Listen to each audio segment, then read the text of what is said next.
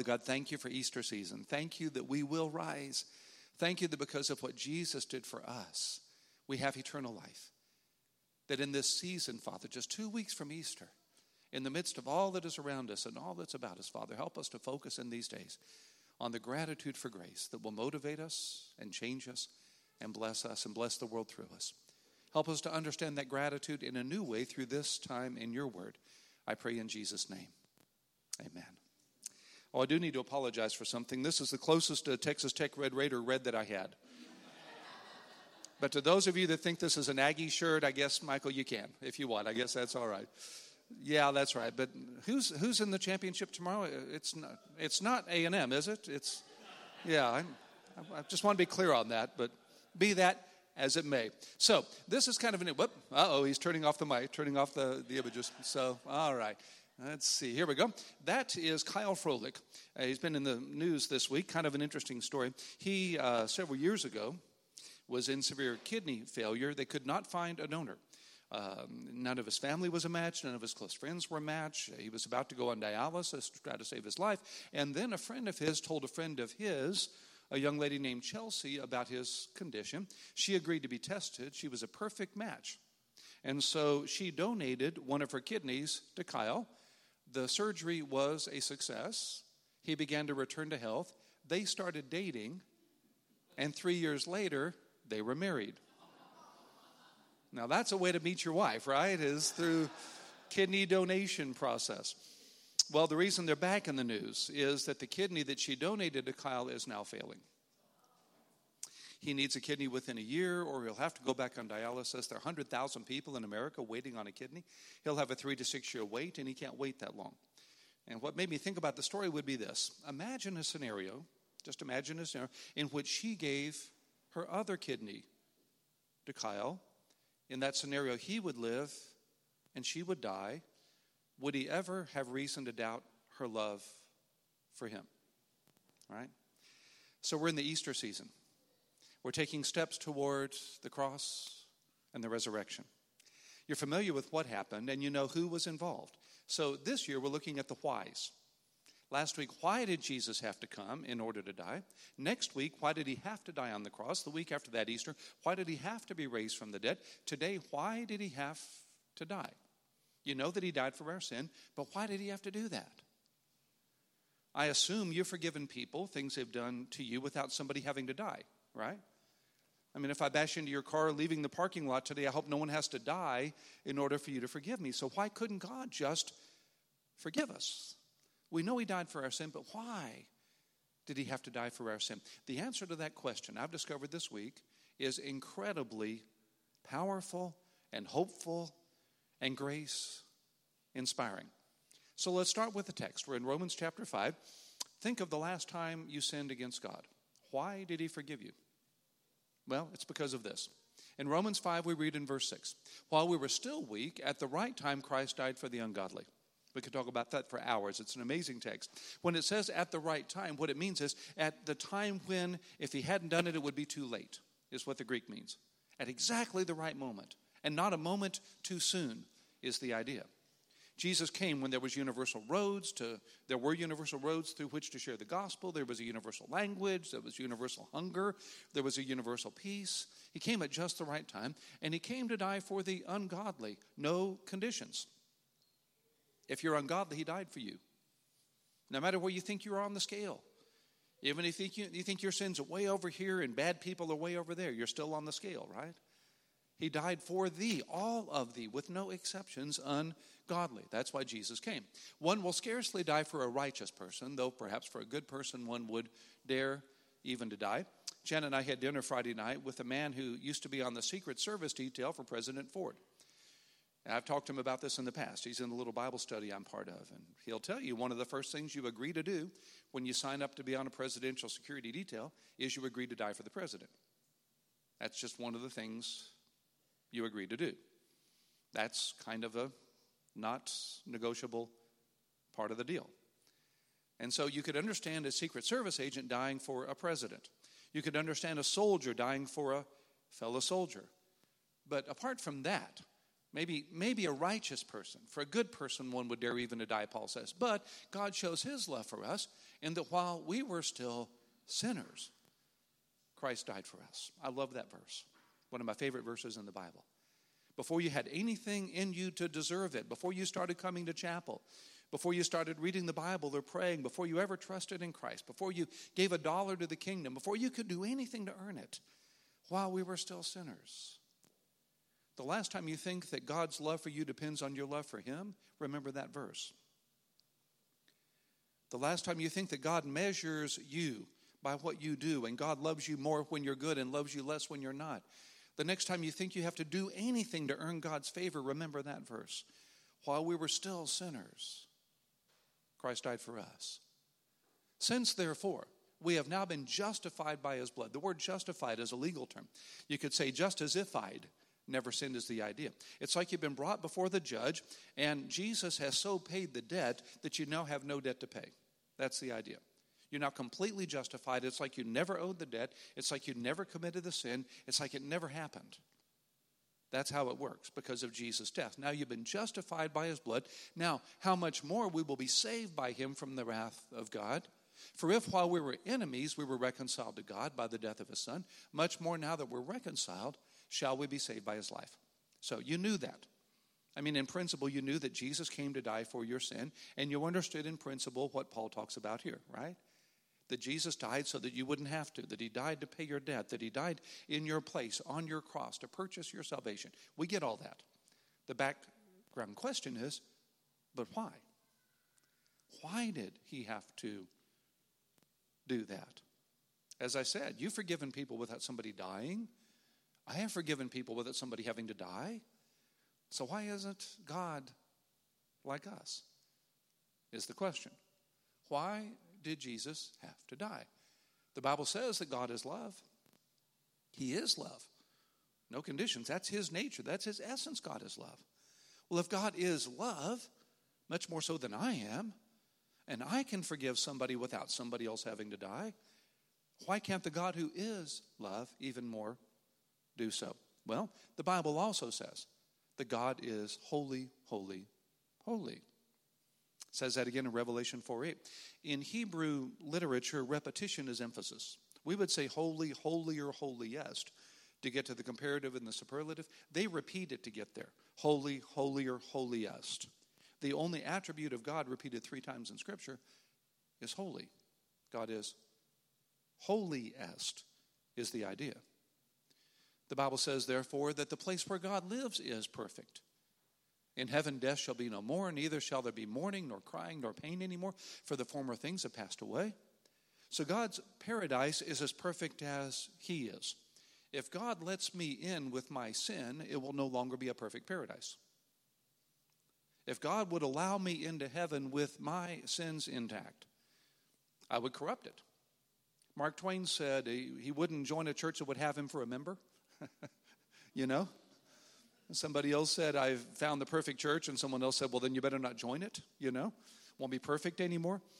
When I was a pastor, I would sometimes have to visit people in the hospital that had had a stem cell transplant.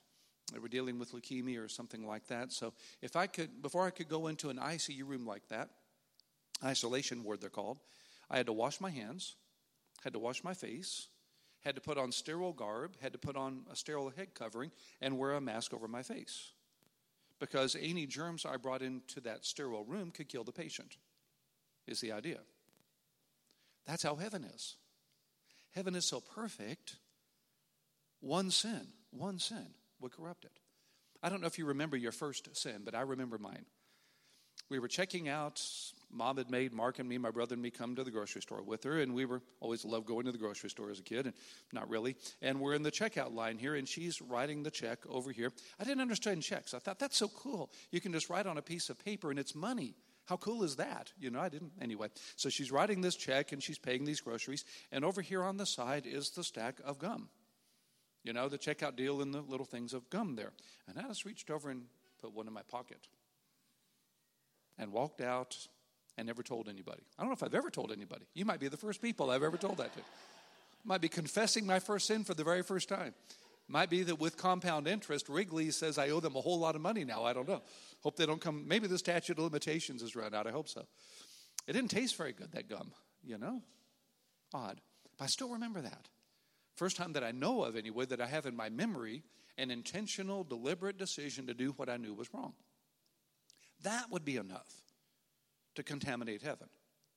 That by itself. And so somebody's got to pay this debt. Somebody's got to pay this penalty in order for my debt to be forgiven, in order for me to go into God's perfect paradise. And here's the problem the wages of sin is death. The penalty for sin is death. Now, why is that? That seems awfully unkind of God to decide that the penalty for sin has to be death, but it's not God's choice. That's just how it has to work. You see, when we're in a relationship with God, only then are we connected to the source of life. When we cut that relationship, death is the inevitable result. It's like when you cut flowers and you put them in a vase and they're beautiful, but they're dying. You can't tell it in the picture, but they're dying, right? Because they're cut from their source of life. Every person you know who doesn't have a relationship with God through Christ is like a flower in a vase. They may look good, but they're dying. It's because they've been cut off from the only source of life there is. The only source of eternal life that exists is God. The only one who can give us eternal life with Him in paradise is God. And sin cuts off the relationship with this perfect God. Even stealing a pack of gum cuts off that relationship with a perfect God. And so the wages, the consequences, the inevitable result of sin is death. That's why the Bible says the soul who sins shall die. See, here's God's dilemma. God loves us. God created us because He wanted to. God didn't make you because the world needed another person walking around on the planet, right? God made you because He wanted to, because God wanted perfect, intimate relationship with you. That's why God made you. But you sinned someplace along the way. The Bible says all of us have sinned and come short of the glory of God. And the consequence of that sin is that it cuts us off from God. That's the debt. The only way God can get us into His perfect paradise is if somebody pays that debt. Well, the problem is you can't pay my debt because you owe your debt. If I'd never sinned, then I could pay your debt. I could die for your sin. I could pay the debt that is death for your sin if I'd never sinned, but I have my own debts. It's like you, owe $100 and I only have $100. And I owe $100. Well, my $100 can't pay my debt and your debt. Somebody had to come along who was sinless, who could therefore die to pay the debt he didn't owe that we did. And that's what Easter is all about. That's what the cross and the resurrection are all about. The Bible says we don't have a high priest who's unable to sympathize with our weakness, but one who in every respect has been tempted as we are, yet without sin. And so when Jesus died on the cross, the only sinless person that's ever lived, he did that to pay the debt, that he had to do that to pay the debt that we owed, without which our sin would separate us eternally from God in eternal death. And that's why Jesus had to die. Does that make sense? He had to die to pay the debt for the sins we've committed so that we could be restored back to relationship with the Father. Now, let me say something real fast there, and then we'll get to some applications real quickly. Please don't let that cause you ever to think that that means that the Son loves you more than the Father does. All right? That the Father hates you because of your sin and the way it separated you from God, and the Son came along and the Son died in your place so the Father would have to take you back. I heard about a preacher who told the story like this A woman's on her deathbed, and on this side is her husband, and on this side is her estranged son. They've been apart from years, and in her last act, she takes his hand and his hand and brings them together over her dying body and reconciles them. And that's what Jesus did on the cross. That's not true. The Bible says in John 3:16, "For God so loved the world that he gave his only begotten son." The cross was the Father's idea as well as the Son's idea. Please don't think that the Father doesn't love you because of your sin, but Jesus makes him take you back. Nothing like that. Jesus had to die to pay the debt for our sins so we could be reconciled to God. And that was what the Father wanted.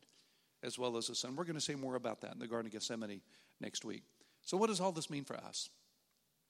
What does the fact that Jesus had to die mean for us? We've had a theological lecture here today. What does that mean for you personally? First of all, it means you can be forgiven no matter what you've done. While we were still sinners, Christ died for us, died for the ungodly, no matter what it is. Now, you look like pretty respectable folk this morning, just looking around here. I mean, you got up to come to a chapel service at the lake on a Sunday. That ought to count for something, right? But if you're like me, you've got stuff in your background you're really glad the rest of us don't know about. You've got stuff you're glad isn't up on the screen. You're probably carrying around guilt for something, a lot of some things. All of that can be forgiven today. Jesus' death paid for all of that. All of it. No matter what you've done, you probably, maybe, haven't been murdering Christians like Paul did. The Apostle Paul, the author of half the New Testament. No matter what you think you've done or you have done, you probably maybe haven't denied Jesus three times before a servant girl, as Peter did not long before he preached the Pentecost sermon. Right? Maybe you haven't murdered anybody and fled from God for 40 years out in the desert like Moses. No matter, maybe you haven't had an affair with Bathsheba and arranged for the death of her husband to cover the whole thing up like David, a man after God's own heart. No matter what it is, you can be forgiven. It's a gift you simply need to receive. Second fact, we should value ourselves as God does. God thinks you're worth the death of his son. God thinks you're worth the death of his son. And if you're the only person who'd ever sinned, he would do it all over again. That's what he thinks. So I read this morning that someone else is running for president. I don't, I've lost count by now of how many, and I didn't know the name of this person. The reason he's making the news is because he's being treated for cancer of some kind, I think. But he says that won't hinder his ability to campaign for office, and that's what made it a news story. So these days, you've got to have something unusual to make the news that you're running for president. It's not just that you're running for president, you've got to have something unusual in order to make the news story because so many people are running for president. So somebody's going to win in two years. We're going to have a president in two years, whether it's President Trump or somebody else in the Republican Party or someone in the Democratic Party or whatever it is. We're going to have somebody else. And let's say it's you. Let's say it's you. And now you came back to chapel. You've won the election, and now you're the president of the United States, and now you've come back to chapel. You're probably going to be kind of a big deal here, right? If the president walks through the door with the Secret Service and all that kind of stuff, it's probably going to be something we'll remember. That's kind of probably a big deal. You may have met a president along the way. I've had the privilege of meeting a couple presidents over the years, and it's kind of a big deal to meet somebody like that, right? Or imagine you could go over and talk to the Queen of England today. That'd be kind of a big deal, wouldn't it? That's nothing compared to you. Don't mean to be unkind about this. But the value our culture assigns the president or the governor or the mayor or the Queen of England or whatever it is is nothing compared to what the God of the universe assigns to you. Because he says, You're worth the death of his son. See yourself like that. Love yourself like that. Give your guilt to him. That's that first part. And receive the love that he offers you by grace. Because the cross makes that possible. And then last, serve him with the gratitude that he deserves. Don't serve him so he'll love you. Serve him because he loves you. Don't read the Bible and pray and give and witness and share and worship so that you'll earn points with God. Do that not so he will accept you, but because he does. That's the greatest motive there is, is gratitude for grace. Is that why you're serving him today? Is that why you're here today? Out of gratitude for grace. Just a moment, we're going to take the supper of our Lord. So let me show you where it happened, and then we'll be done, or at least the closest thing we have to it. We know that Jesus had the last meal with his disciples in what the scriptures call the upper room. Well, here's the upper room as it is today. It's a second story room. It's very near the area where we believe the actual meal took place. This was built by the Crusaders a thousand years ago. It is not the room. All right, it was built by the Crusaders a thousand years ago. But it's in the location where we believe the supper took place. And why do we think that? Well, there's several reasons have to do with inscriptions and ancient tradition and all of that. But one of them is because of this. That's the doorway that you take to go into the upper room right there. And then here's the area where the Crusaders built. Then it was turned into a mosque. And then in 67, it was made an area anyone can come in. That's um, the door to come in. I took the picture from this side facing there. The door to leave is right over there. All right, there's the exit door. There's the entrance door, there's the exit door. And right there is the reason we think this room is in the place, the area of the first upper room. And here's why. Here's a close up. Okay? That's the pillar right there. I'm talking about right by the door, and that's a close up of it. What you're looking at, it would be hard to tell. That's a pelican, and those are baby pelicans. And the tradition was, it wasn't that they thought this actually necessarily was true, but the tradition was that in times of horrific drought, when there was no food or water to be had, in desperation, the mother pelican would allow the babies to eat her flesh and drink her blood. And that's what's depicted there. That's a first century sculpture used as a symbol for the Lord's Supper when Jesus gave his flesh and his blood, as it were. And that was found in that immediate area, which is why the Crusaders built the upper room right there and put it on the pillar that you see on your way out. To remind us that someplace in this area, in an upper room like this one, Jesus gave his body and his blood for us. How do you respond to such grace? Except with gratitude. Let's pray. What in your past is bothering you today? Would you take it to the cross and leave it there? And know that Jesus died for it? And the debt is paid, and the sin is forgiven. Claim that grace right now.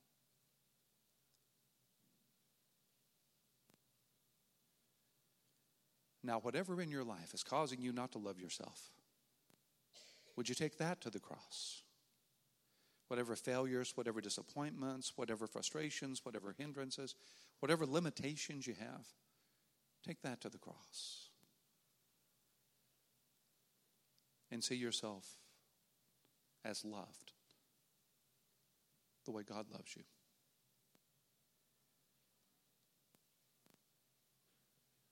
And then last, would you tell the Lord that wherever He leads this week, you'll go? And whatever service motivated by gratitude He asks, you'll give. If it's a need to meet, if it's a witness to share, if it's a resource of time or money to give, whatever it is, will you tell Him that this week you will serve Him out of gratitude for grace? Father, I join these prayers out of gratitude for such grace that I know I don't deserve, but that I can receive. As we take this supper, help us to do so as though we were in that first upper room, recognizing that in time of spiritual drought, you gave yourself for us. We receive this gift in Jesus' name.